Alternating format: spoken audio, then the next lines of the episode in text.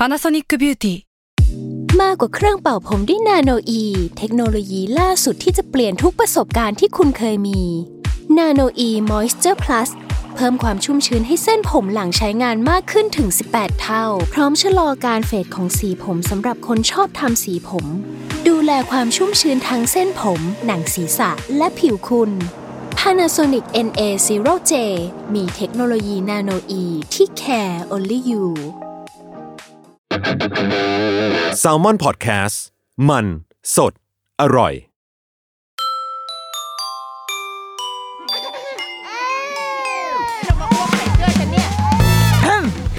เดอะรุกี้มัมคุณแม่มือสมัครเลี้ยงกับนิดนก สวัสดีค่ะ เดอะรุกี้มัมคุณแม่มือสมัครเลี้ยงกับนิดนกค่ะ ปรับบรรยากาศกันด้วยโหมดความรู้กันบ้างนะคะ เป็นทำไมพอได้ยินเสียงตัวเอง แล้วก็รู้สึกว่าไม่น่าเชื่อถือแล้ว แค่บอกว่าเป็นความรู้ และแน่นอนว่ามันไม่ใช่ความรู้ที่มาจากตัวดิฉันเองแน่นอนนะคะ คือเมื่อเอเมื่อเมื่อสักหลายสัปดาห์ก่อนได้ที่โรงเรียนของลูกอะค่ะมีเชิญอาจารย์ คืออาจารย์ท่านเนี้ยมาจากประเทศอิสราเอล ปกติเนี่ยโรงเรียนจะเชิญอาจารย์มาทุกปี แล้วก็มาแบบมาเวิร์กช็อปคุณครูมาคุยกับผู้ปกครอง เพราะว่าอาจารย์แก เป็นผู้เชี่ยวชาญด้านเกี่ยวกับศิลปะบำบัด โดยเฉพาะอย่างยิ่งคือในเด็กทำ art therapy photo therapy อะไรเงี้ยค่ะ แล้วก็เป็นคนที่ที่ที่มีความรู้คือทำงานด้านเด็กมาค่อนข้างเยอะ แล้วก็เป็นการไม่ใช่ทำงานในมุมแบบ ในมุมผิวเผินอะคือแกจะค่อนข้างให้ความสำคัญกับจิตใจมากพอสมควร อันนี้คือ กิตติศัพท์ที่เคยได้ฟังมานะแบบเคยได้คุยกับครูคุยกับคุณแม่รุ่นพี่อะไรเงี้ยก็เลยทำให้รู้ว่าอาจารย์ที่โรงเรียนเชิญมาเนี่ยค่ะ ค่อนข้าง ก็เก๋าประมาณหนึ่งเหมือนกัน แล้วก็คือด้วยความที่แบบมาจากอิสราเอลเนาะคือปกติเวลาเรามีนักวิชาการเชิญผู้เชี่ยวชาญมา มันก็จะมันก็จะเป็นฟีลแบบที่เราจับต้องได้อะอเมริกาอังกฤษ ฟินแลนด์อะสมัยนี้มักจะแบบฮิตฮิตๆกันใช่ไหมหรือว่าญี่ปุ่นเกาหลี แต่ว่าพอครั้งนี้มันเป็นอิสราเอลมันค่อนข้างแบบ เออเนาะมันมันมีความน่าสนใจประมาณหนึ่งเหมือนกันก็เลยวันนั้นเขาไปฟังคือเขาไปฟังเพราะว่าอยากจะอยากจะรู้ด้วย แล้วพอฟังจนจบอะค่ะ มันได้อะไรมากพอสมควรจริง ๆ ได้เขียนเอาไว้ในเพจตัวเองแล้วด้วยแหละ แต่ว่าเผื่อใครไม่มีไม่มีเวลาอ่าน เนาะคือสมัยนี้ แค่จะอ่านก็บางทีก็เราก็ติดลูกติดเต้า ก็เลยคิดว่าทำในเวอร์ชันที่เป็นพอดแคสต์ด้วยน่าจะดีเผื่อสำหรับใครที่แบบมือไม่ว่างตาไม่ว่างอะก็เปิดใส่หูฟังไปเมื่อวันก่อนคุยกับคนฟังคนนึงค่ะ เขาบอกว่าเนี่ย จริง ๆอะเขาอะเขาได้ฟังรายการเรานะ แต่ว่าหลังๆอะ เริ่มไม่ได้ฟัง เพราะว่า ลูกก็เลิกขวดนมแล้ว ปกติอะนางจะฟังเวลาเวลาล้างขวดนม แต่ว่าตอนนี้พอลูกไม่ได้กินขวดนมมันก็เลยไม่มีช่องทางตรงนี้ เรายังยืนยันอยู่นะคะว่าหากไม่เหนือบากกว่าแรงนะเชียร์ให้มีวัตถุคล้าย AirPod ซึ่งไม่จำเป็นต้องเป็น AirPod ก็ได้นะ AirPod มันก็จะแพงใช่ไหมจริง ๆ มันเขาเรียกอะไรวะ หูฟังบลูทูธหรอ แต่มันจะไม่ใช่แบบ คือมันฝังอยู่ในอยู่ในหูเราอะใช่ไหมแบบนี้เขาเรียกหูฟังบลูทูธป่าวะ จริงเคยรีวิวไว้ในในสักอีพีหนึ่งอะซึ่งเราอะ ก็ยังคงใช้อยู่จนถึงทุกวันนี้ แล้วเราคิดว่ามีไว้คนละสักแบบสองสามชุดก็ดีเผื่อชงเผื่อชาร์จ เพราะว่ามันจะทำให้เราอะสามารถฟังเพลงหรือว่าอีเวนต์ฟังพอดแคสต์ฟังข่าวอย่างช่วงนี้บางทีเราจะฟังข่าวเกี่ยวกับเรื่องโควิดใช่ไหมคะแต่เราไม่อยากให้ลูกฟังด้วย เราก็จะใส่อีหูฟังเนี้ยเอาไว้ เออแล้วว่า เป็นไอเทมที่คุณแม่ควรมีดังนั้นเราจะตัดปัญหาไปเลยว่าลูกเลิกขวดนมแล้ว แต่ว่าไม่ได้ฟังพอดแคสต์ไม่เป็นไรเลยนะคะ เพราะว่าใส่หูฟังได้ตลอดเวลา แต่ว่าอย่างไรก็ดีก็คือเผื่อหูเอาไว้ฟังเสียงลูกด้วยนะ ไม่ใช่แบบฟังแต่อย่างอื่น แล้วก็จะพานแบบไม่มีสมาธิในการดูลูก แต่ว่ายังไงมันก็ยังเป็นไอเทมที่โอเคอยู่ดี ราคาที่เราซื้อมาซื้อของมี่ไหมสักพักนานแล้วนะประมาณเก้าร้อยซึ่งเราเข้าใจว่าตอนนี้มันต้องถูกกว่านี้ มีอีกอันหนึ่งอันนี้เป็นของปลอมคือเป็นแบบกูสามารถพูดออกรายการ คือมันเป็นของปลอมอะคือเป็นเป็นมันมันติดยี่ห้อแบรนด์แบรนด์หนึ่งแต่ก็คือดูจากราคาแล้วก็รู้ว่าปลอม ซึ่งอันเนี้ยมีเขาเปิด pre-order มา ก็เลยซื้อมาไว้เป็นแบบเป็นตัวสำรองอะเผื่ออีอันที่เป็น Mi มันมันแบตหมด ซึ่งคุณภาพเสียงมันก็ไม่ค่อยดีเท่าไหร่คือเอาไว้ฟังพวก ฟังอย่างเงี้ยฟังพอดแคสต์อะพอได้แต่ถ้าฟังเพลงแย่มาก เพราะว่ารายละเอียดเพลงมันไม่ได้ค่ะ เสียงบงเสียงเบสอะไรแบบวินาศหมดเออขนาดแค่ฟัง Clubhouse ยังยังหงุดหงิดเลยอะแต่ว่า เออ ก็ตามราคาสามร้อยอะราคาประมาณสามร้อยบาท ใครอยากจะเริ่มต้นก็เริ่มต้นจากอันนี้ก่อนก็ได้นะ แล้วก็พอรำคาญแล้วค่อยไปซื้อตัวแพง หรือถ้าใครมีแอร์ผง AirPods อะเราว่ามันเป็น item ที่ดีที่คุณแม่ควรมีอ้าวกลับมาที่เรื่อง เรื่องที่เราจะมาคุยกันวันนี้ก่อนก็คือเนี่ยแหละค่ะ session ที่ได้เข้าไปไปฟังอาจารย์จากประเทศอิสราเอล ชื่อว่าอาจารย์นีราชีรานมิสราฮี ถ้าอ่านผิดก็คือขออภัยนะคะ เพราะว่าไม่แน่ใจจริง ๆ คือวันนั้นจะมีอาจารย์นี่แหละอาจารย์นีราและอีกท่านหนึ่งก็คืออาจารย์กาลีชีรานรีเฟอร์นะคะซึ่งอาจารย์กาลีเนี่ยครูกาลีเป็นเป็นลูกของอครูนีราก็คือเป็นแม่ลูกที่แบบ ใช้คำว่าอะไรลูกไม้หล่นใต้ต้นอะไรอย่างนี้ ซึ่งครูนีล่าเนี่ยเข้าใจว่าแกนอาจจะเกษียณแล้วมั้งคือคงเป็นแนวแบบอ่าทำงานอะเป็นฟรีแลนซ์ไปอะไรอย่างเงี้ยแต่ว่าครูกาลีเนี่ยค่ะ เป็นผู้บริหารโรงเรียนเอกชน ชื่อว่า Democratic School ซึ่งเขาบอกว่าอ่าอันนี้คือแบบคุณครูไทยนะ ครูไทยก็ขยายความให้ว่าการที่โรงเรียนเอกชนเนี่ยจะเกิดขึ้นที่ประเทศอิสราเอลเนี่ยเป็นเรื่องที่คือต้องเจ๋งมากๆอะเพราะว่า ด้วยความเป็นรัฐสวัสดิการเนาะความที่คุณภาพการศึกษาเขาค่อนข้างดีค่ะ ดังนั้นเด็กๆเนี่ยสามารถเข้าถึงการศึกษาที่ดีได้โดย โดยไม่เสียเงิน คือเรียนโรงเรียนรัฐที่มีคุณภาพดีเหมือนอย่างฟินแลนด์เป็นต้น แต่ว่าพอเป็นโรงเรียนเอกชนเนี่ยอย่างที่เคยคุยกับที่ฟินแลนด์อะโรงเรียนเอกชนเขาจะต้องเป็นโรงเรียนที่เหมือนมีแนวทางเฉพาะ เช่นเป็น forest school ไปเลย เป็น Montessori school เป็น Waldorf school ที่มันที่มันเฉพาะเจาะจง แล้วพ่อแม่รู้สึกว่า ฉันเชื่อในแนวทางนี้อย่างสุดหัวใจ แล้วฉันก็จะไปในแนวทางนั้น พร้อมจะจ่ายเงินอะเป็นต้น แต่ว่าโรงเรียนรัฐเนี่ยสามารถเข้าถึงได้ใกล้บ้านและฟรีที่อิสราเอลก็เป็นเหมือนกัน แต่ว่าอย่างของโรงเรียนของครูการีเนี่ยชื่อว่าโรงเรียน Democratic School จริง ๆ อยากมีโอกาสได้คุยกับครูเหมือนกันนะอยากรู้ว่าไอโรงเรียนประชาธิปไตยเนี่ยมันคืออะไร เออดีไหมเดี๋ยวเดี๋ยวเดี๋ยวจะลองหาแบบหารู้ทางนะเพราะอยากรู้เหมือนกันอยากเข้าใจเหมือนกันว่าเอ๊ะ ทำไมถึงตั้งชื่อโรงเรียนว่า Democratic School มันเป็นยังไง เอาไว้ทดไว้ก่อนนะ เดี๋ยวจะหาโอกาส ถ้ามีโอกาสจะขอลองแบบยับยับชวนคุยอะไรอย่างนี้นะคะอะทีนี้วันนั้นเนี่ยก็เป็นการชวนคุยในหัวข้อที่ว่าเราจะผ่านวิกฤตครั้งนี้ไปด้วยกันได้อย่างไร โดยแชร์จากในมุมของคนที่ที่ค่อนข้างเข้าใจในในการทำงานกับเด็กเข้าใจหัวจิตหัวใจเด็กและที่สำคัญก็คือประเทศเขาอะก็ผ่านช่วงเวลาแบบเรามาแล้วเหมือนกัน แต่ ในวงเล็บว่า ของเขาคือจบแล้ว อาจจะใช้คำว่าจบบริบูรณ์คงไม่ได้หรอก แต่ว่าเรียกได้ว่าเอาอยู่ประมาณนึงแล้ว ถึงแม้วิถี มีช่วงหนึ่งที่มันมีข่าวอิสราเอลกลับมาถอดหน้ากากและใช้ชีวิตกันตามปกติได้ใช่ไหมคะ แต่ว่าล่าสุดก็คือยังยังต้องกลับมาใส่หน้ากากอยู่ แต่เขายังยังสามารถใช้ชีวิตได้ใกล้เคียงปกติ มากกว่าเราของเราเนี่ยตอนนี้เราเดินห่างออกไปจากจากความหวังอะไปไปเยอะมากแล้ว แต่ว่าอิสราเอลเนี่ย มัน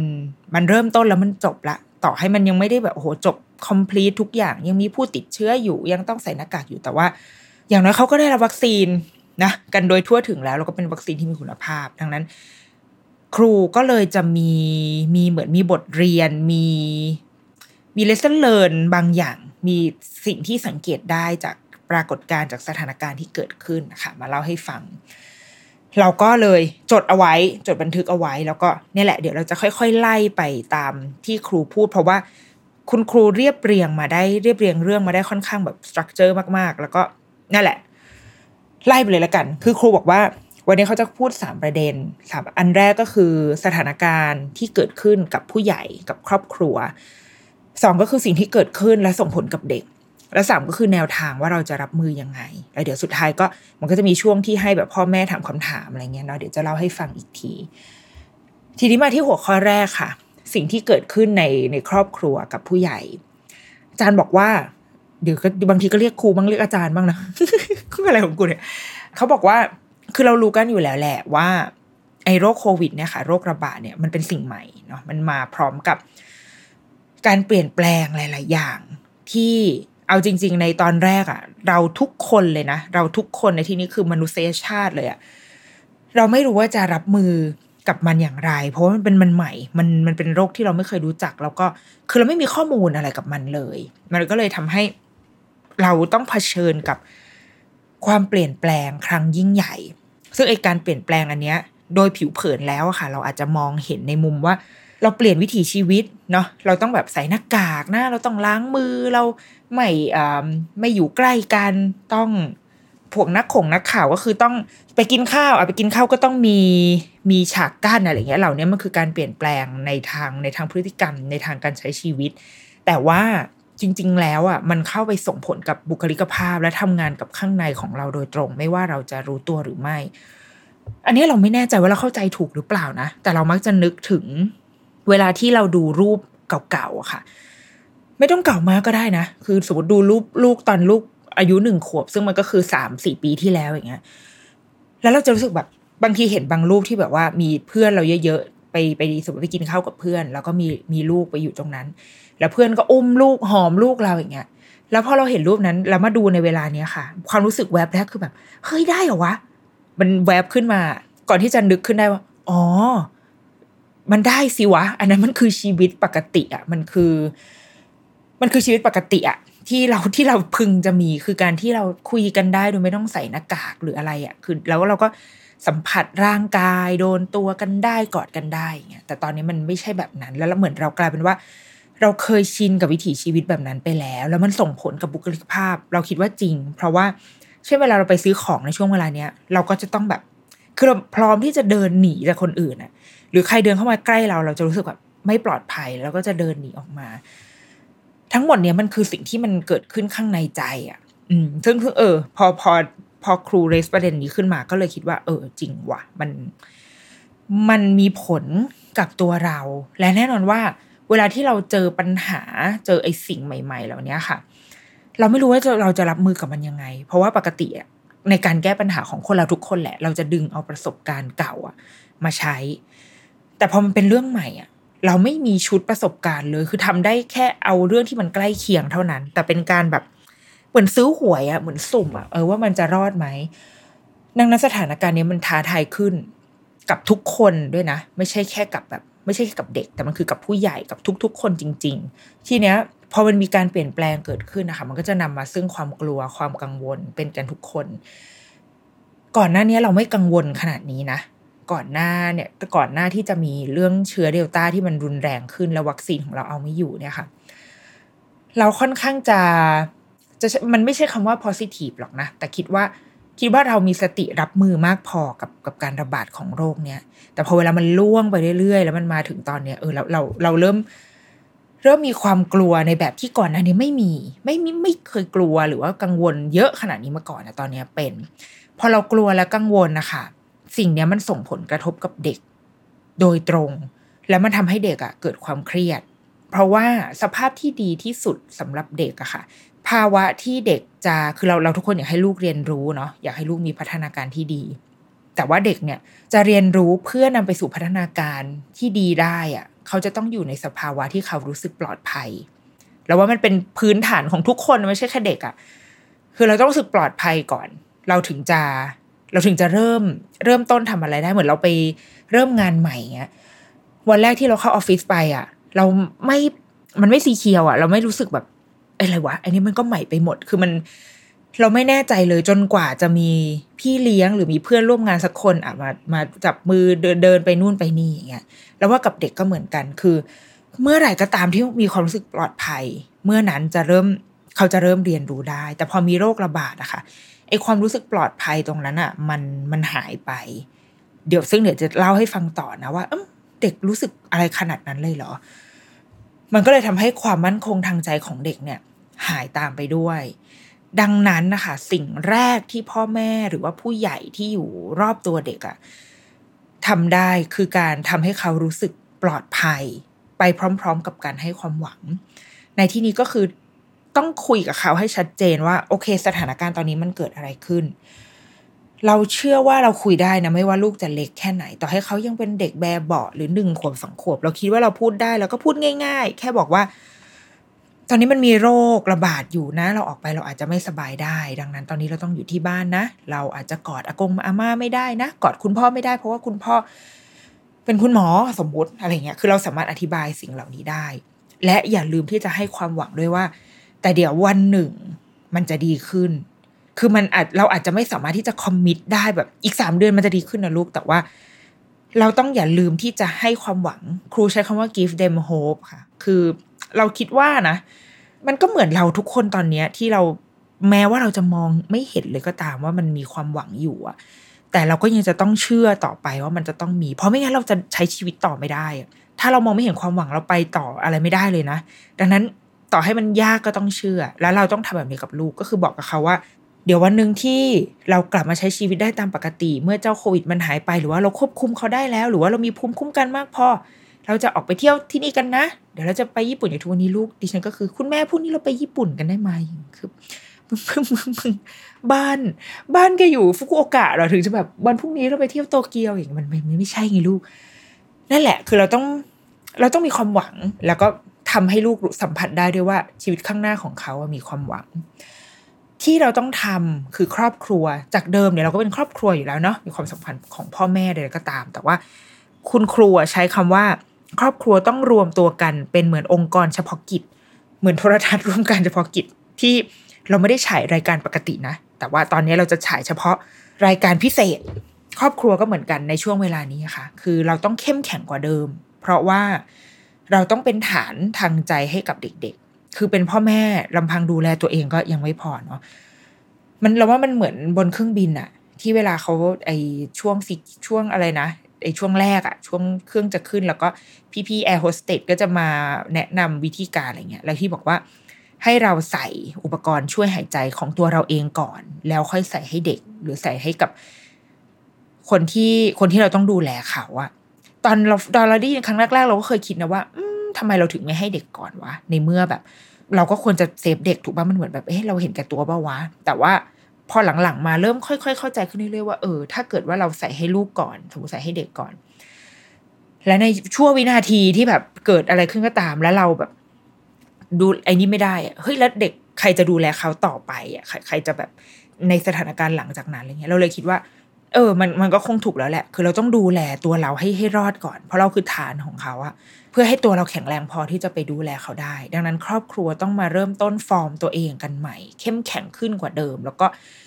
มันเป็นช่วงเวลาที่ทุกคนอยู่ในบ้านจริง ๆสำหรับครอบครัวที่แบบ work from home ได้อะไรอย่างเงี้ยนะคะ มันเป็นช่วงเวลาที่ทุกคนอยู่ในบ้านจริง ๆ ดังนั้นเราต้องแข็งแรงขึ้น แม้มันจะเหนื่อยขึ้นก็ตาม ซึ่งเนี่ยแหละมันมันยาก เพราะมันมีบางครอบครัวที่ทำได้เนาะ แต่ว่าบางครอบครัวก็ ไม่ไหวอะ่ะแต่ว่าครูบอกว่ามันเป็นหน้าที่ตามธรรมชาติของเราจริง ๆ มันเป็น มันเป็นหน้าที่ตามธรรมชาติอะคือเราเป็นพ่อแม่ ยังไม่ต้องคิดไปไกลถึงเรื่องอื่น แต่ว่า มันเป็นมันเป็นสิ่งที่ที่มาพร้อมกับวันที่เราตัดสินใจที่จะมีลูกไปแล้ว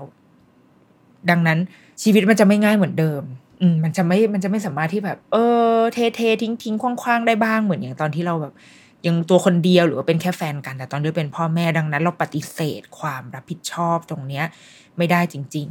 ๆ แต่ว่ามันก็มีมัน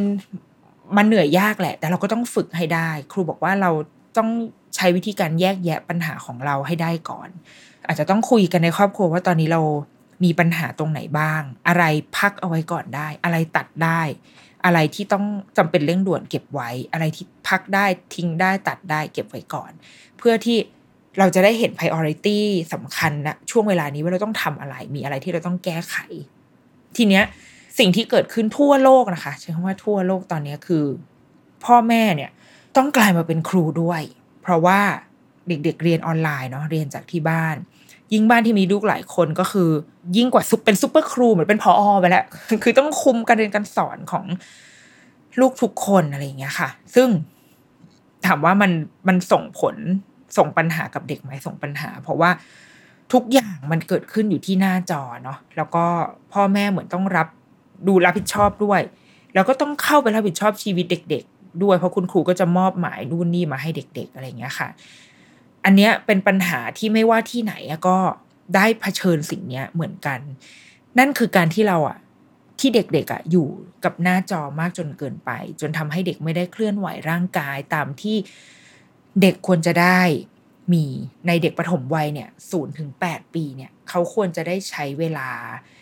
วิ่งเล่นซุกซนไปประมาณอย่างน้อยนะคะสามชั่วโมงต่อวันสามชั่วโมงคือไม่ใช่ติดกันเนาะคือแบบเฉลี่ยเฉลี่ยแล้ว คือเขาควรได้ขยับขยื่นออกไปวิ่งหัวเปียกอะออกไปหัวเปียกอะหรือถ้าอยู่ในบ้านก็ต้องก็ต้องหัวเปียกเหมือนกันอะอย่างน้อยคือสามชั่วโมง เพื่อที่จะเบิร์นพลังงานของเขาออกไปได้ให้หมด อย่างน้อยด้วยนะ เพราะว่ามันมีเด็กบางคนแบบ เราเคยเจอลูกเพื่อนเราอะเด็กผู้ชายมันบอกว่าโอ้โหสามชั่วโมงนี่คือยังน้อยนะสำหรับลูกมันอะคือต้องมีแบบห้าชั่วโมงคือวิ่งวิ่งวิ่งวิ่งวิ่งเด็ก เด็กบางคนแบบเพื่อนนันนเป็นรุ่นรุ่นเดียวกันอย่างเงี้ย เด็กผู้ชายสามารถแบบปั่นขาถ่ายได้ประมาณแบบเจ็ดแปดกิโลอะแบบโหลูกกูก็คือยอมแพ้เลยห้าร้อยเมตรแรกแล้วอะคือมันเด็กแต่ละคนพลังงานข้างในเขาไม่เท่ากันนะคะแต่ว่าตอนเนี้ย เขาแทบจะไม่มีโอกาสได้ออกไปเบิร์นพลังงานเหล่านั้นเลย ยังไม่ต้องพูดถึงสามชั่วโมงเอาชั่วโมงเดียวก่อนอะยังอาจจะไม่มีหรือเปล่า นี่ก็คือแบบนี่คือปัญหาใหญ่ แล้วยังมีเรื่องของอโรคใหม่ คือโรคขาดธรรมชาติ ซึ่งมันกำลังเข้ามา กลายเป็นปัญหาใหม่ของเด็กรุ่นนี้ละค่ะ Generation Alpha เนี่ยคือโรคขาดธรรมชาติเคยเข้าไปฟังเสวนาของทางมหิดลเหมือนกันค่ะ เรื่องนี้และเรื่องโรคนี้ ก็คือเป็นการที่เด็กๆของเราไม่ได้เชื่อมต่อกับธรรมชาติ โดยเฉพาะอย่างยิ่งเด็กเมือง คือมันไม่มีพื้นที่อะไรเลยอะ่ะคือเขาอยู่ในบ้านเวลาส่วนใหญ่ใช้อยู่ในบ้าน เพราะว่าอะเดี๋ยวมีฝุ่นเนี่ยมีโรคระบาดก็ต้องอยู่บ้าน ออกมาข้างนอกเราไม่สามารถใช้พื้นที่สาธารณะที่มันที่มันมีธรรมชาติได้ส่วนสาธารณะเราไปไม่ได้ส่วนสาธารณะปิดใช่ไหมแล้วก็มีไม่มากพอให้สำหรับเด็ก แล้วก็ยิ่งพอเป็นช่วงโรคระบาดนี่คือ โอกาสที่เขาจะได้ออกไปเนี่ยแทบจะเท่ากับศูนย์เลย อันนี้เป็นปัญหาใหม่ของเด็กรุ่นใหม่เหมือนกันทำให้ตอนนี้ค่ะ เด็กเนี่ย ไม่ได้เติบโตตามธรรมชาติของช่วงวัยของเขาเลย แล้วพอร่างกายเขาไม่ได้เคลื่อนไหว ไม่ได้ออกไปสัมผัสธรรมชาติอะค่ะ มันจะส่งผลโดยตรงต่อจิตใจ กลายเป็นความเครียดแล้วก็อาจจะทำให้เด็กเนี่ยซึมเศร้าได้ ที่อิสราเอลไม่ต่างนะคะ ในช่วงเวลาที่เขาไปโรงเรียนไม่ได้ เขาก็ต้องใช้การเรียนผ่านซูมเหมือนกัน ก็เรียนออนไลน์เหมือนกัน แล้วก็เขาพบว่าปัญหาหนึ่งที่ที่มีการพูดคุยกันในสังคมอะค่ะก็คือเรื่องของ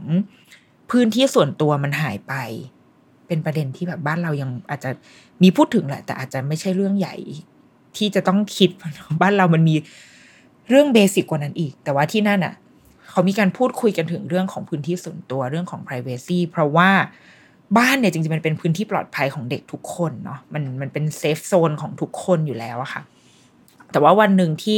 หน้าจอเนี่ยมันเข้ามาในบ้าน แล้วเราต้องเปิดกล้อง เพื่อที่จะคุยสื่อสารกับคนอื่น ๆนะคะ มันมันเหมือนมีอะไรแบบทะลุเข้ามาในบ้านเราอะโดยที่เด็กบางคน เด็กบางคนรับได้ก็โอเค แต่ว่าเด็กบางคนอาจจะไม่ชอบคือเขาห่วงแหนในพื้นที่ส่วนตัวของเขา ดังนั้นเขาจะรู้สึกว่า เฮ้ยเหมือนมีคนมาเข้าบ้านอะยังไม่ได้เคาะประตูเลยมึงเข้ามาแล้ว ไม่ให้เข้าก็ไม่ได้ เพราะว่าต้องเข้าไงเพราะว่าต้องต้องเรียนอะต้องเข้าอะไรเงี้ยดังนั้นอะมันส่งผลกับจิตใจเด็ก ๆ แน่นอน เพราะมันเป็นเรื่องของความปลอดภัยโดยตรงมันอย่างที่บอกเมื่อตอนแรกเนาะว่าความรู้สึกปลอดภัยของเด็กอะค่ะ มันเป็นเรื่องสำคัญมาก ๆ โดยเฉพาะในช่วงเวลาแบบนี้ แต่ว่าการเรียนผ่านหน้าจอเนี่ย มันทำให้พื้นที่ปลอดภัย พื้นที่ที่เขาเคยรู้สึกปลอดภัยค่ะ มันไม่ปลอดภัยอีกต่อไปเหมือนมีคนจับจ้องเขาอยู่ตลอดเวลา และมุมที่เคยเป็นมุมโปรด มุมลับอะไรเงี้ยมันหายไป ดังนั้นอันนี้อันนี้อันนี้ครูไม่ได้ขยายความตรงนี้นะ แต่เราคิดว่าเราอาจจะต้องคุยกับลูก ว่าโอเค สถานการณ์เป็นแบบนี้เราต้องเรียนผ่านซูมนะ เราต้องออนไลน์นะ ลูกคิดว่าอยากให้ใช้ตรงไหน พื้นที่ตรงไหนในบ้านที่หนูรู้สึกว่า หนูโอเคที่จะจะเปิดมัน ให้ให้คนอื่นเห็นได้ หนูโอเคตรงไหน หรือถ้าไม่มีเรามาช่วยกันจัดใหม่ หนูอยากให้เป็นตรงไหน แล้วมาจัดเลยว่าหนูอยากให้เขาเห็น หรือไม่เห็นอะไรบ้าง เราเราคิดว่ามันอาจจะต้องเป็นแบบนี้นะ พื่อให้อย่างน้อยที่สุดมันเป็นสิ่งที่เขากำหนดเองค่ะ บางทีพอเป็นเราเราก็จะแบบอ่าเดี๋ยวเอามุมนี้ดีกว่าว่าไฟแสงสวยนู่นนี่แต่ว่าลูกอาจจะไม่ได้อยากให้เพื่อนเห็นของเล่นในบ้านเขาก็เป็นไปได้ อาจจะไม่ได้อยากให้เพื่อนเห็น รูปคุณแม่ที่แขวนอยู่บนผนังอะไรอย่างเงี้ย เราคิดว่านะ ดังนั้นสิ่งที่เราทำได้ค่ะ คืออาจจะต้องสร้างข้อตกลงคุยกับลูก อืมให้มากพอ สิ่งที่คุณครูทิ้งท้ายก่อนในช่วงนี้นะ คือบอกว่าในช่วงเวลาที่ยากลำบากแบบนี้ค่ะ ความรู้ไม่สำคัญเท่าความรู้สึก สิ่งที่เราต้องให้ความสำคัญที่สุดเลยนะ ที่สุดคือเป็น priority แทบจะหลักและเดียวของช่วงเวลานี้คือความรู้สึก คือการดูว่าเด็กยังมี well being ที่ดีอยู่ไหม สุขภาพกายและใจเป็นอย่างไร ให้ไปโฟกัสตรงนั้น ตรงอื่นเป็นเรื่องรองทั้งหมดที่สามารถทิ้งได้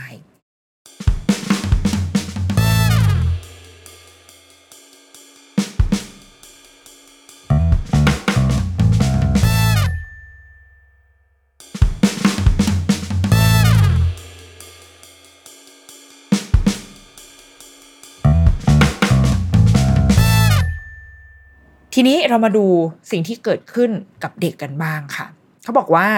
perception perception of time คือการรับรู้เรื่องเวลาเป็นสิ่งสำคัญมากที่ส่งผลโดยตรงกับ well-being ของเด็ก โดยปกติเนี่ย ถ้าในชีวิตประจำชีวิตปกติเนาะสมมติเด็กที่ไปโรงเรียนแล้ว ตื่นมาเขาจะอาบน้ำล้างหน้าแปรงฟันเปลี่ยนชุดนักเรียน ขึ้นรถอะกินข้าวก่อนกินข้าว ขึ้นรถไปถึงโรงเรียน พอไปถึงโรงเรียนมันก็จะมีกิจวัตรที่ที่โรงเรียนเขาจะทำได้แข็งแรงกว่าบ้านอยู่แล้วอะโอเค สมมติเลิกบ่ายสามคุณแม่ไปรับ กินของว่างนิดหน่อย แล้วก็เล่นเล่นเสร็จอาบน้ำแต่งตัวกินข้าว กินข้าวเสร็จอันนี้ทานนอน เหล่านี้คือลูปชีวิตเนาะที่เด็กใช้พอวันเสาร์อาทิตย์อะมันอาจจะมีความอิสระขึ้นมาหน่อย ตื่นมาอาบน้ำล้างหน้าแต่งตัวจบfree free day หรือว่า อาบน้ำล้างหน้าแต่งตัวออกไปเที่ยวห้างออกไปเที่ยวทะเลหรือออกไปออกไปหาญาติอะไรเงี้ยคือพอวันเสาร์อาทิตย์ต่อให้ตารางมันจะไม่ได้แบบ ไม่ได้วน loop กิจกรรม แต่ว่าเด็กจะรู้ว่าอ๋อวันนี้มันจะเป็นวัน random เว้ยเขาก็อาจจะตื่นเต้นก็ได้ว่าเขาวันนี้เขาจะได้ไปเจออะไร แต่ว่าพอเป็นช่วงเวลาที่เราทุกคนต้องอยู่ที่บ้านนะคะ perception of time มันมันมันมันจางลงไป เพราะว่ากิจวัตรที่เราทำเนี่ย มันไม่ มันไม่มีพลวัตเหมือนเหมือนอย่างในช่วงเวลาปกติอะคือเราตื่นมาอาบน้ำล้างหน้าแปรงฟันลงมาข้างล่างมันแบบ เออเออใช่ไหมคือเราว่าไม่ต้องกับเด็กอะกับผู้ใหญ่ก็เป็นนะมันเลยทำให้เราหลายคนอะต้องบังคับตัวเองให้ตื่นให้ตรงเวลาที่เราเคยตื่น แต่งตัวให้เหมือนกับที่เราเคยทำเคยเป็นเวลาไปทำงานอะไรอย่างเงี้ยค่ะ ซึ่งอันนี้กับเด็กอะคือกับเราเรามองปฏิทินอะไรเราพอรู้ใช่ไหมแต่อย่างเด็กอะคือเขา เขาไม่รู้คือ แล้วก็ด้วยวัยเขาเนี่ยเขายังไม่จำเป็นที่จะต้องรู้วันรู้วันรู้คืนแบบปฏิทินขนาดนั้นนะวันที่สิบแปดต้องทำอะไรสเก็ตด้วยแต่ละคนเป็นยังไงไม่ต้องขนาดนั้น แต่ว่าเขาจะต้องเห็นจังหวะให้ได้ว่าอ๋อนี่คือวันธรรมดา วันธรรมดาเขาจะต้องทำอะไรบ้าง และนี่คือวันหยุด นี่คือเช้ากลางวันเย็นเขาควรจะต้องได้รู้สิ่งนี้ ซึ่งครูบอกว่าอย่างตอนนี้มันมี เช่น เด็กบางคนคือชุดนอนตั้งแต่เช้ายันเย็นเลยคือไม่ได้ ไม่ได้อาบน้ำน่ะเออใช้คำว่าแบบเขาเรียกเลยนะสักแห้งใช่ไหมไม่ได้อาบน้ำโดยจนจนเย็นอาบน้ำทีเดียว ครูก็บอกว่าอันเนี้ยเป็นส่วนหนึ่งที่อาจจะทำให้ perception of time ของเด็กอะค่ะ เปลี่ยนไม่ไม่ชัดขึ้นนะไม่ใช่เปลี่ยน เพราะว่าเขามองไม่เห็นความแตกต่าง คือมันมันไม่ energetic เลยอะคือตื่นมาแล้วก็แบบอืมเอาทำเล่นได้เลยอะไรเงี้ยมันมันไม่สามารถแยกแยะกิจวัตรช่วงเวลาของเราได้ เหมือนกับเราอะเราไม่ถ้าเรา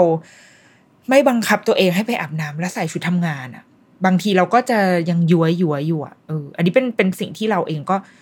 ก็ทำเหมือนกันนะ คือพยายามทำช่วงแรก ๆ ที่อยู่บ้านก็เละเทะเหมือนกันนะคะ แล้วรู้สึกว่าเฮ้ยไม่ได้หว่ะมัน เราเองก็เป็นหลักของลูกด้วย แล้วตัวเราเองก็รู้สึกแบบ มันเหนื่อยๆด้วยนะ คือถ้าเรายิ่งดดใส่ชุดอยู่บ้านอย่างเงี้ยกับการใส่ชุดที่มันอาจจะ เป็นกางเกงเนื้อหนาขึ้นมาหน่อยแค่นั้นก็พอแล้วนะคือไม่ต้องแบบถึงขั้นใส่กางเกงสแลกไปทำงานนะแต่ว่าเป็นกางเกงที่มัน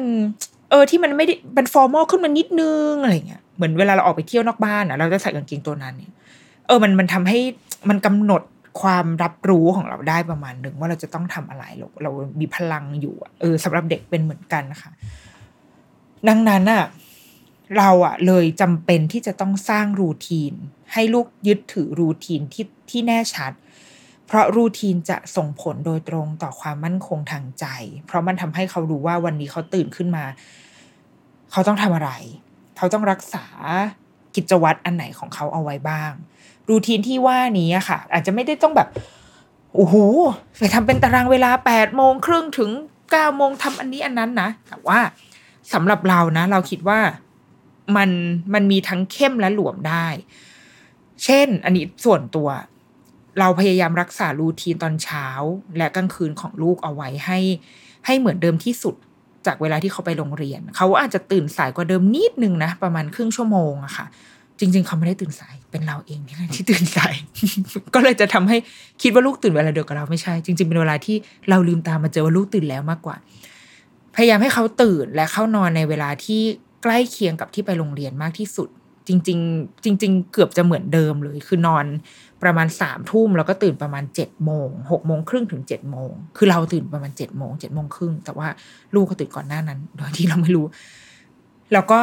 ตอนเช้าต่อให้ไม่ได้ไปไหนอะค่ะ ก็ต้องอาบน้ำตื่นมาล้างหน้าแปรงฟันอาบน้ำเปลี่ยนเสื้อผ้า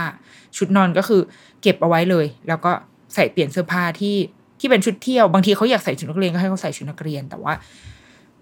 คือให้เลือกว่าจะใส่ชุดอะไรอะ่ะ แต่ก็สุดท้ายก็คือแค่ลงมาข้างล่างแค่นั้นแหละแค่ลงมากินข้าวทำอะไรตามปกติ แต่ว่าพยายามรักษารูทีนอันเนี้ย ตอนเย็นก็เช่นกันนะพอกินข้าวเสร็จอาบน้ำแต่งตัวเล่านิทานแล้วก็นอนก็คือให้นอนเวลาเดิมสามทุ่มไม่เกิน เพื่อที่จะไม่อยากมามาดัดนิสัยตอนใกล้จะเปิดเทอมอะซึ่งตอนนี้ไม่รู้ว่าเมื่อไหร่ แต่ว่า ไม่เออกลัวมันกลัวมันเสียแล้วพอถึงเวลาจะเรียกมันกลับคืนมาแล้วมันจะลำบากอะเออห่วงแค่นั้นแหละก็เลยคิดว่าเออเราก็รักษามันเอาไว้มันก็ไม่ได้เหนือบากกว่าแรงอะไร แล้วที่เหลือในระหว่างวันอะเราคิดว่ามันมันมันหลวมได้ เช่นตอนเช้าจะเป็นช่วงเวลาที่เราเล่นเล่นอย่างตอนนี้คือเขาจะมีตารางจากโรงเรียนมา ตอนเช้าเขาจะมีกิจกรรม เช่นฟังนิทานออกกำลังกาย หรือว่าทำงานศิลปะ เข้าห้องอดนตรีและการเคลื่อนไหวก็จะเป็น ช่วงเวลาที่ได้ใช้ใช้ร่างกายและสมองเยอะหน่อยในช่วงเช้า อย่างตอนนี้นะถ้าถ้าเป็นรูทีนของโรงเรียนนะคะ ส่วนช่วงบ่ายโรงเรียนจะไม่มีกิจกรรม ดังนั้น มันก็อาจจะเป็นช่วงของการนอน หรือถ้าไม่นอนก็คือ recess คือให้นอน คือให้แบบนอนกิ้งไปกิ้งมาบางที เดี๋ยวนี้เขาจะเริ่มรู้แล้วว่าเขาไม่นอนก็ได้ แต่เขาจะนั่งอ่านหนังสือเงียบๆของเขาคนเดียวอะไรเงี้ยเราก็จะนับแล้วว่าโอเค อันนี้คือการคือการพักผ่อนแล้วไม่ต้องหลับก็ได้ แต่ว่า ไม่มายุ่งกับเรา ไม่ยุ่งกับแม่ คือนั่งอยู่ในเต็นท์ของตัวเองแล้วก็นั่งอ่านหนังสือไปเรื่อย ๆ ของนางเออ ซึ่งเราคิดว่าถ้าพอเด็กจับไอ้จุดนี้ได้อะค่ะ เราคิดว่าเขารู้สึกมั่นคงนะเพราะเขารู้ว่า อะไรจะเกิดขึ้นหนึ่งสองสามสี่และมันมันมันทำให้อย่างน้อยที่สุด ใจเขามีอะไรยึดอะว่า โอเค ถึงตอนนี้เขารู้สึกเศร้าหรือว่ารู้สึกกลัวหรืออะไรก็ตาม แต่ว่าเดี๋ยวเย็นเนี้ย เขาจะมีอาหาร เขาจะมี มีการอาบน้ำล้างหน้าแปรงฟันแล้วจะได้ฟังนิทานจากพ่อแม่ คือทุกอย่างมันมันคาดการได้อะเออ เราคิดว่าอันนี้สำคัญมาก ๆ ต่อให้อยู่บ้านเราอาจจะอยากจะย้วยแค่ไหน แต่ว่าปฏิเสธไม่ได้ว่ารูทีนเป็นสิ่งที่สำคัญจริง ๆ ค่ะ ทีนี้ถ้าสมมติว่าเด็ก มีความหวั่นไหวมาก ๆ มันจะส่งผลกับอารมณ์เขา เขาจะอ่อนไหวง่าย แล้วก็มีอะไรมากระทบนิดหน่อยเนี่ย เขาจะเปราะบางได้ง่าย อันนี้เราสังเกตลูกเราก็เป็นนะ เราเราคิดว่าเด็กหลายคนเป็น บางทีแค่แม่จะเดินหายไปไหนนิดนึงนางก็จะแบบแม่ไปไหนทั้งที่เออบางทีเราคิดนะว่าอยู่ด้วยอยู่ในบ้านด้วยกันทั้งวันทำไมทำไมบางทีลูกติดกูมากกว่าเดิมอีกวะแต่เราคิดว่าแสดงว่ามันเป็นเพราะใจเขารู้สึกไม่ปลอดภัยขนาดนั้น อาจจะกังวลเรื่องโรคระบาดด้วย หรือว่าอาจจะเห็นว่าแม่เนี่ย ทำงาน เพราะปกติอะเวลาเราไปทำงานข้างนอกบ้านอะแล้วพอเรากลับมาบ้านอะเราก็จะสามารถให้เวลาคือภาพของแม่ที่เขาจำได้ก็คือแม่ที่เล่นกับเขาได้ตลอดเวลา เพราะว่าเพราะว่าในช่วงที่แม่ทำงานนะลูกไม่เห็นไง แม่ไปทำงานที่ออฟฟิศแล้วพอลูกกลับมาก็เจอแม่อะมาเรามาเล่นกันจ้ะแต่ว่าตอนเนี้ยลูกจะได้เห็นเราไม่สนใจเขาอะบ้างอะเพราะว่าเราต้องทำงานต้องประชุมมีมีของมีอนุนไอ้นี้ต้องทำต้องส่งอะไรเงี้ย ดังนั้นเขาอาจจะมีความรู้สึกไม่มั่นใจด้วยความที่ ออกไปไหนก็ไม่ได้คือทุนเดิมในจิตใจเขามันก็ไม่โอเคอยู่แล้ว มาบวกกับว่า เฮ้ย แม่นี้แม่ไม่เล่นด้วย แม่เกลียดกูปะวะ คือเด็กมักจะสังเกตเนาะสังเกตสีหน้าเราแล้วเขาก็จะแบบอนุมานในใจของตัวเองไปแล้วอะค่ะ คือ และมีแนวโน้มที่จะโทษตัวเองก่อนด้วย ดังนั้นอะมันเป็นไปได้มากว่าเด็กจะรู้สึกเครียดและเปราะบาง ดังนั้นเขาบอกว่าเด็กเนี่ยมี fear of loneliness คือบางทีภายนอกเราอาจจะไม่เห็นนะ แต่ว่าคือไม่เห็นแบบ คือเราอาจจะคิดว่าความความหงอยเหงาความซึมเศร้า คือเขาต้องไปนั่งกอดเข่าอยู่ในมุมห้อง แต่จริง ๆ แล้วเด็กมีวิธีการในการแสดงออกอะค่ะ มากกว่าแค่นั้น คือบางทีอาจจะเป็นรูปแบบของการตะโกนโวยวายหรือว่า หรือว่าดูแบบ alert ผิดปกติ หรืออาจจะมีอารมณ์เสียหรืออะไรคือมันมีวิธีการในการแสดงออกเยอะมาก สิ่งที่พ่อแม่ทำได้คือเราต้องสังเกตว่ามันมีอะไรที่มันดูแปลกไปจาก ความเป็นตัวเขาก่อนหรือเปล่า แล้วถ้าเมื่อเราเห็นตรงนั้น เราอาจจะสันนิษฐานในใจว่าโอเค เป็นไปได้ว่าตอนนี้ลูกอาจจะกำลังเครียดอยู่ ดังนั้นนะคะเราอะเราต้องเฝ้ามองเขาสังเกตทุกอารมณ์ของลูกเลย แล้วก็แล้วเราก็ต้องช่วยเขาด้วย เพราะว่าเด็กอะค่ะ ครูใช้คำว่า children can feel their parents and that went straight to their mind คือเด็กอะ เขาจะเห็นเขารับอารมณ์ของของพ่อแม่ของคนใกล้ตัวของเขา และรับเลยนะ รับแล้วรับเลย รับแล้วเอาเข้าไปข้างในตัวข้างในใจเขาเลย ยิ่งถ้าอยู่ในครอบครัวที่มีคนเยอะมากๆ อารมณ์มันจะยิ่งเยอะมาก เพราะว่าเขาดูดซับเหมือนเขาเป็นฟองน้ำเนาะแล้วเขาดูดซับทุกอารมณ์ของคนรอบตัว ดังนั้นนะคะเขาเลยเหมือนเป็นเป็นภูเขาไฟครูใช้คำว่าภูเขาไฟที่รอวันระเบิด มันมีอะไรแบบอยู่ในอยู่ในใจเขาเยอะมาก แถม support system ของเขาก็เคยหายไปด้วยนะ แต่ก่อนเนี่ยเขามีพ่อแม่ ไปโรงเรียนมีครูมีเพื่อน สามารถแบบเล่นและคุยถ่ายไอ้พลังงานที่มันไหลเวียนในตัวเขาเนี่ยออกไปได้ แต่ตอนเนี้ยมันไม่มีต่อให้เจอกันในซูมแต่ทดแทนกันไม่ได้ค่ะ ดังนั้นเด็กๆอะ่ะมีความเครียดที่มันสะสมอยู่ในตัวเขาอะ่ะเยอะมากจริง ๆ ดังนั้นสิ่งที่พ่อแม่ทำได้ก็คือเราสังเกต แล้วเมื่อเราพบแล้วว่าเฮ้ยลูกเรามีความเครียดดังนั้น เราเราต้องเข้าไปประกบเขาให้แบบ ให้ให้รวดเร็ว คือเข้าไปใช้เวลาใช้เล่นกับเขาหรือว่า ครูบอกว่าสิ่งที่ระบายพลังงานส่วนเกินในในใจของเด็กได้ดีที่สุดอะก็คือ น้ำทรายดิน เอาไปนั่งเล่นทรายไปเล่นน้ำเปิดเอาน้ำใส่กระมังแล้วก็เชิญเล่นไปเลยจ้าอะไรเงี้ยเราเราใช้บ่อยมากในช่วงนี้นะ ปล่อยเล่นน้ำคือเอาว่าค่าน้ำเท่าไหร่ก็เท่านั้นแล้วอะแต่ว่าให้เล่นไปเลยเล่นแบบ เชิญอยากทำอะไรทำในนั้นไปเลย หรือบางทีเขาจะเล่นทรายของเขา คือมันจะช่วยระบายออกความในใจได้เยอะ เคยถามครูเมย์ค่ะครูเมย์เพจตามใจนักจิตวิทยาเนาะว่าแล้วถ้าบ้านของคนที่อยู่แบบคอนโดคอนโดล่ะครูบอกว่า ก็เข้าห้องน้ำไม่ใช่ให้ไปขี้นะคือ เข้าห้องน้ำเปิดอเอากระมังวางแล้วก็ให้เด็กเล่นให้แบบ ให้เต็มที่อยู่ในห้องน้ำหรือถ้าจะเล่นหรือมีโต๊ะสักตัวหนึ่งที่ใส่ไม่ต้องโต๊ะก็ได้ เป็นถาดสักใบหนึ่งมีทรายอยู่ แล้วก็ให้เด็กเล่นอะไรเงี้ย คือเรา โอเคมันมันจุกจิกแหละ มันเหมือนแบบเป็นภาระเนาะะกูต้องมานั่งหาทรายมาเก็บกวาด แต่ว่า ถ้าทำได้ก็อยากให้ทำอืมมันมันดีกับเด็ก มันทำให้เขาได้ได้ผ่อนคลายความเครียดในใจอะได้ สิ่งที่สำคัญอีกอย่างคือครูยังคงเน้นย้ำอยู่อะค่ะ คือ สุดท้ายแล้วนะ สิ่งที่สำคัญสำหรับเด็กพ่อแม่และอาจจะครูด้วยก็ตามก็คือความเป็นอยู่ที่ดี คือ well being เราต้องสุขภาพกายสุขภาพใจแข็งแรง เท่านั้นนี่คือสิ่งสำคัญที่สุด และ it's okay for children to not learn anything new at school เป็นช่วงเวลาที่เด็กไม่จำเป็นต้องเรียนรู้อะไรใหม่เลยก็ได้ ไม่จำเป็นเลย ไม่ต้องรู้เลยว่า ภาษาอังกฤษมีตัวอักษร 26 ตัว ไม่ต้องรู้เลยในตอนนี้ไม่ต้องบวกลบเลขก็ได้ ยังไม่ต้องออสามารถสืบสืบคนได้ว่าสสารแต่ละชนิดเป็นอะไรอะไรเงี้ย ไม่มีความจำเป็นเลย โดยเฉพาะในช่วงเวลาแบบนี้ เด็กสามารถตามมาเรียนรู้เรื่องพวกนี้ได้ทันหมดเมื่อสถานการณ์ดีขึ้น แต่ตอนนี้สิ่งสำคัญที่เราต้องให้เวลากับเขาอะคือเรื่องอารมณ์เรื่องความรู้สึก ไม่ใช่ของเด็กด้วยนะ ของเราด้วย ซึ่งเมื่อไหร่ก็ตามที่มันมีไอ้เรื่องความรู้ใหม่ ๆ เข้ามา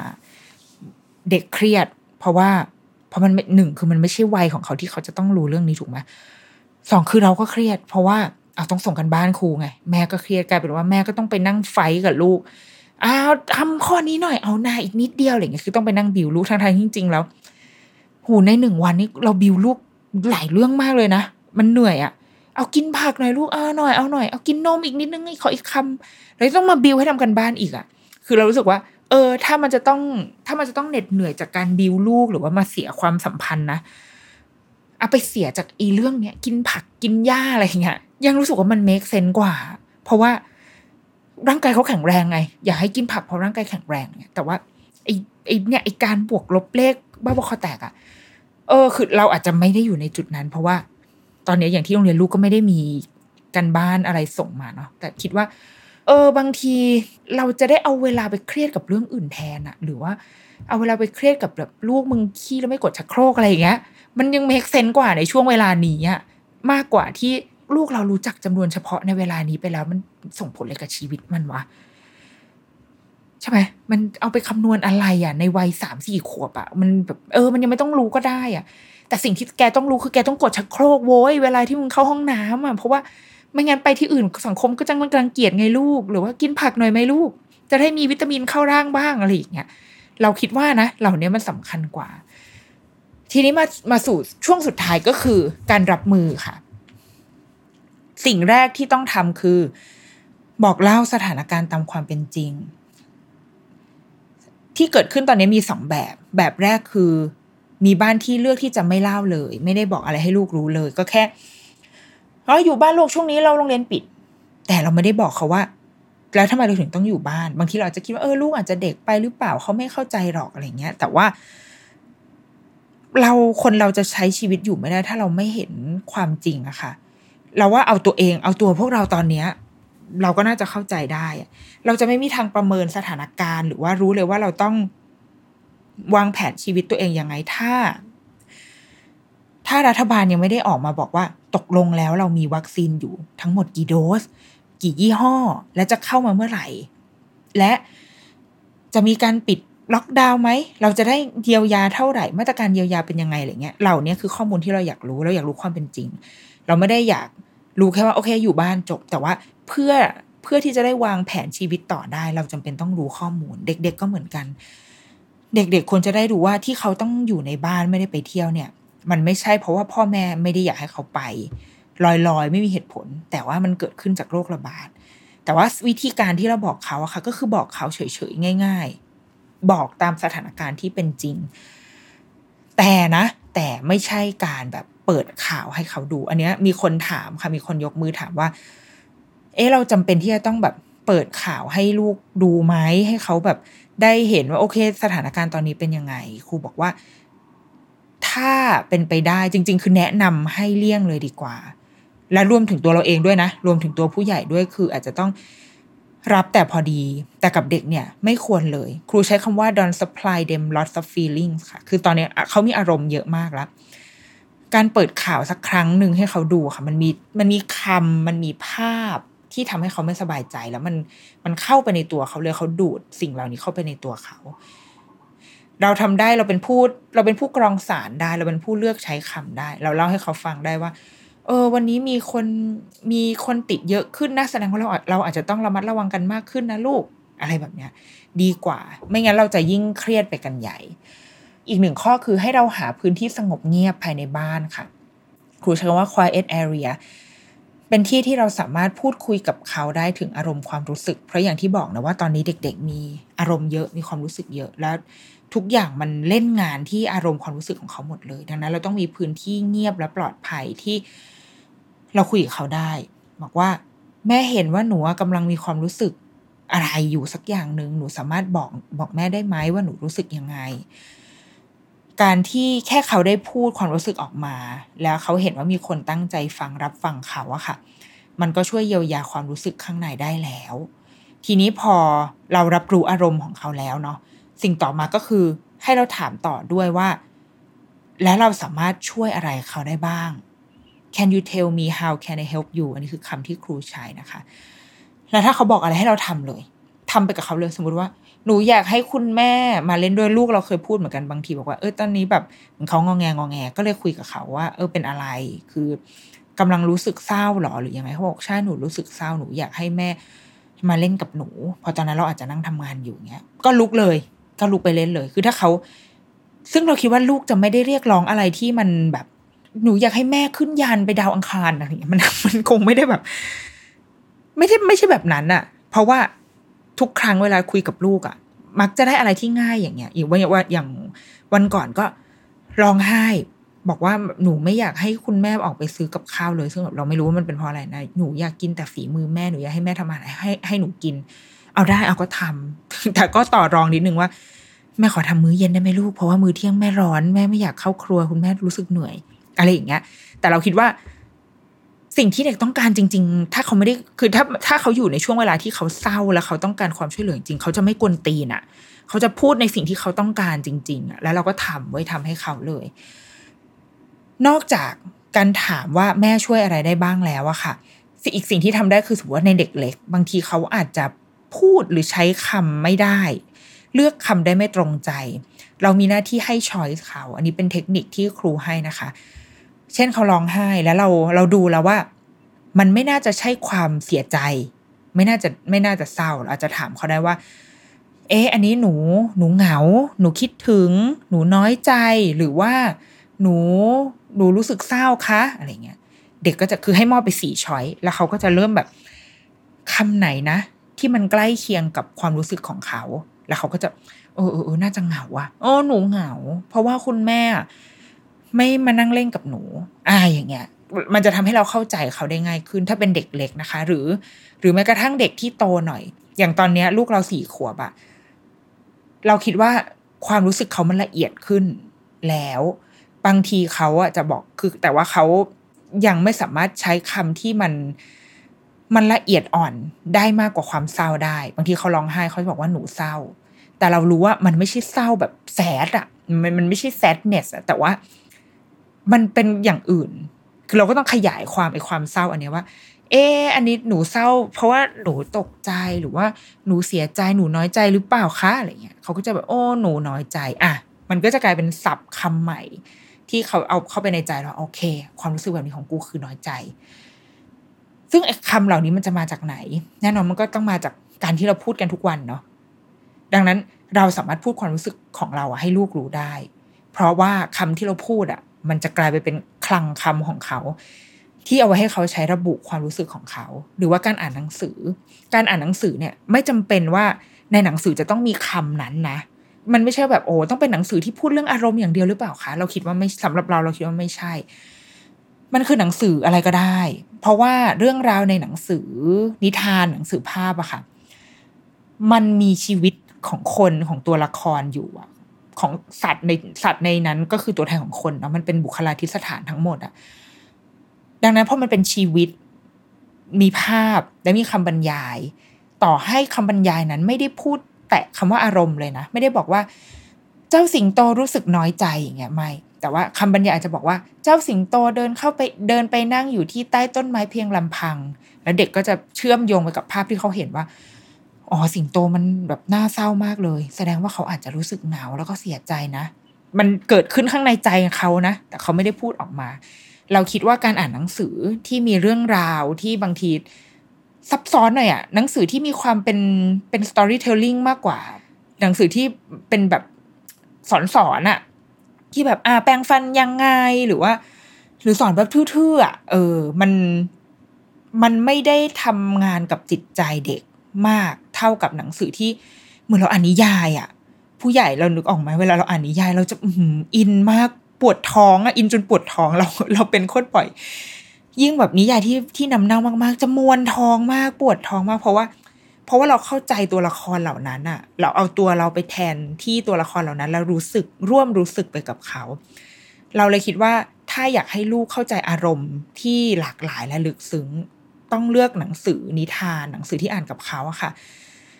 ให้มันลึกเข้าไป ให้มันมีความเป็นนิยาย ให้มันมีความเป็น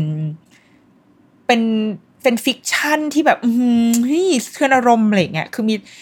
เหมือนดูหนังอะมีจุดมีปมมีอะไรให้คลี่คลายหน่อย แล้วก็มีรายละเอียดภาพที่ทำให้เขาได้ตีความ มันจะทำให้เขาทำงานเรื่องอารมณ์ของตัวเองได้ดีขึ้น อันนี้เป็นทฤษฎีของตัวเองนะ ไม่ใช่ ไม่ใช่อาจารย์พูดนะ เป็นสิ่งที่คิดเอง อืม ทีนี้อีกหนึ่งอย่างก็คือนอกจาก เราจะช่วยให้ลูกระบุความรู้สึกที่ชัดเจนได้แล้วอะค่ะ คือการบอกปริมาณด้วย ให้เขาสามารถสเกลความรู้สึกของตัวเองได้ ในเด็กที่โตหน่อยเริ่มเข้าใจเรื่องเรื่องจำนวน เราอาจจะบอกเขาว่า ตอนนี้หนูโกรธ คุณไม่ให้หนูให้คะแนนหนึ่งถึงสิบเนี่ยหนูให้เท่าไหร่ เพราะว่าการโกรธสองกับโกรธสิบเนี่ยไม่เหมือนกันเนาะการโกรธสองก็คือเปลี่ยนเรื่องได้นะเพราะถ้าโกรธแค่สองเนี่ยชวนเปลี่ยนเรื่องมันไปละมันไม่สนใจละ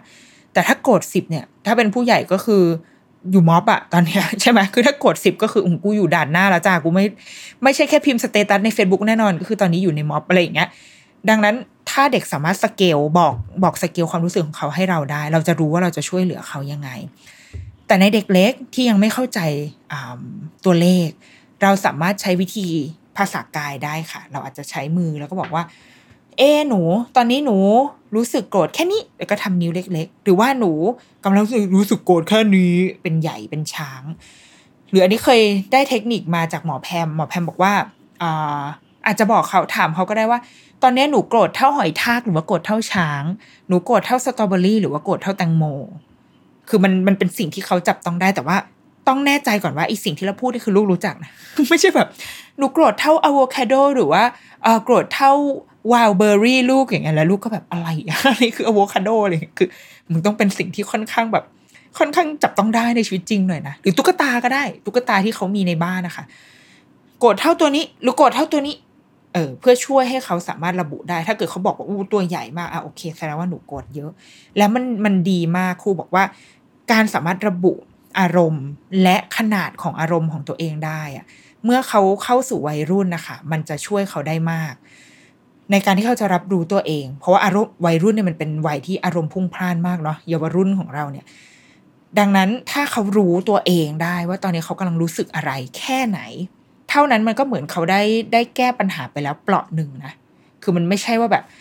จะต้องไปแก้ปัญหาคือเกิดอะไรขึ้นก็ต้องไปตามแก้แต่ว่าแค่การที่รู้อารมณ์รู้เท่าทันอารมณ์ตัวเองอะค่ะ มันก็เท่ากับว่าเขารับมือกับมันได้แหละ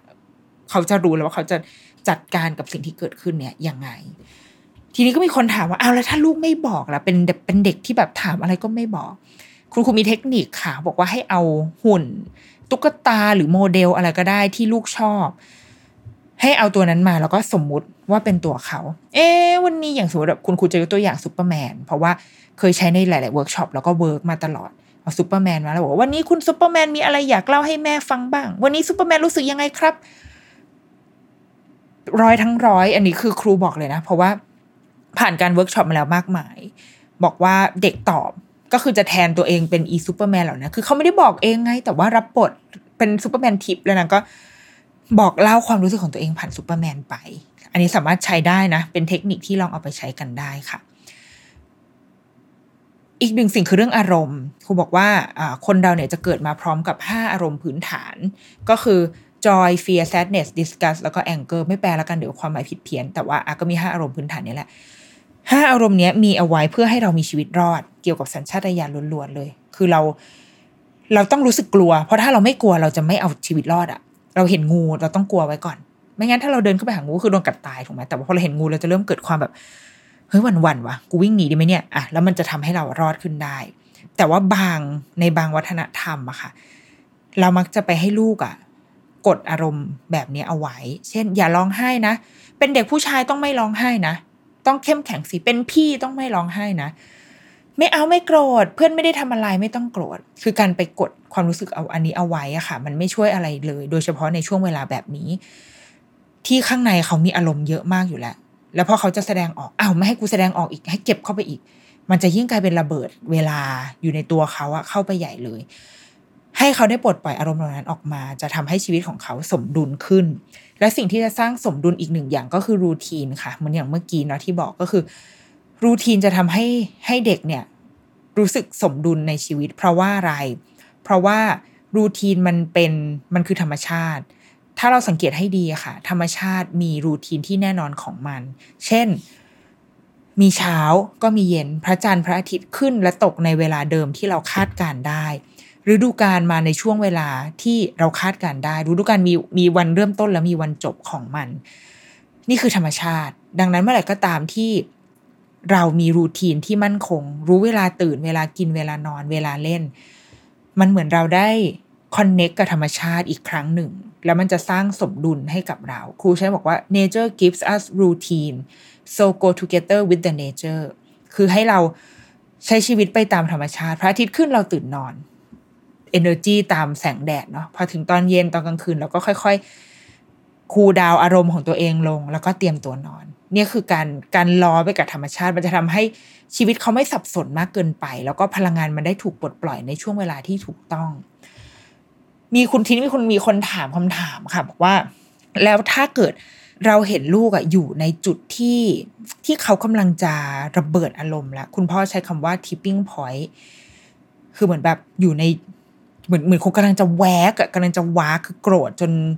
จนอาจจะกำลังจะตัดสินใจเงื้อมือแหละ จะตีพี่ตีพ่อตีแม่อะไรเงี้ยเราควรจะทํำยังไง ครูบอกว่าบางทีกับเด็กเนี่ย เราอาจจะไม่ต้องมีเครื่องมืออะไรมากมาย มากไปกว่ากันสัมผัสกันก่อน ถ้าความรู้สึกเขามันไม่ได้เยอะขนาดนั้น การเปลี่ยนเรื่องอาจจะช่วยได้ แต่ถ้าความรู้สึกมันเยอะเรากอดเขา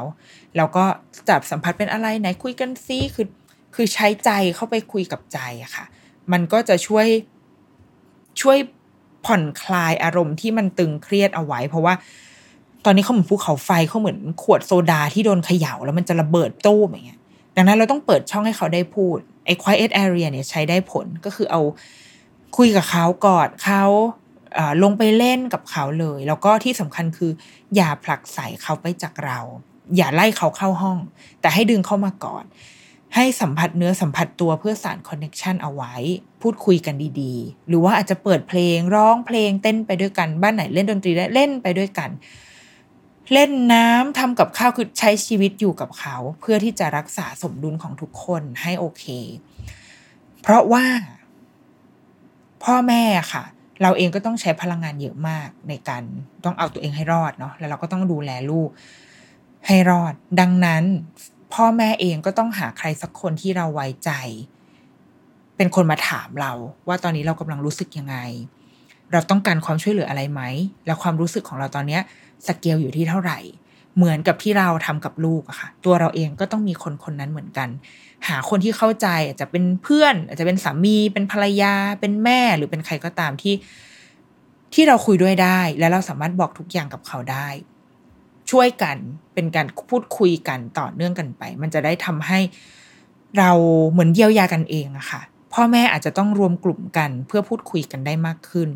อันนี้เมื่อเมื่อเมื่อสัปดาห์ก่อนที่จะเข้าประชุมอันเนี้ยที่โรงเรียนก็มีจัดประชุมเหมือนกันเป็นแบบ เหมือน follow up ว่าโอเค พ่อแม่เป็นยังไงกันบ้าง แล้วก็สิ่งที่สิ่งที่ทุกคนเห็นค่อนข้างตรงกันก็คือ มันก็ดีมีมีคุณแม่คนหนึ่งเขาก็แบบเล่าปัญหาของเขาเออเขามีลูกหลายคนแล้วก็เหนื่อยมากๆอะไรเงี้ย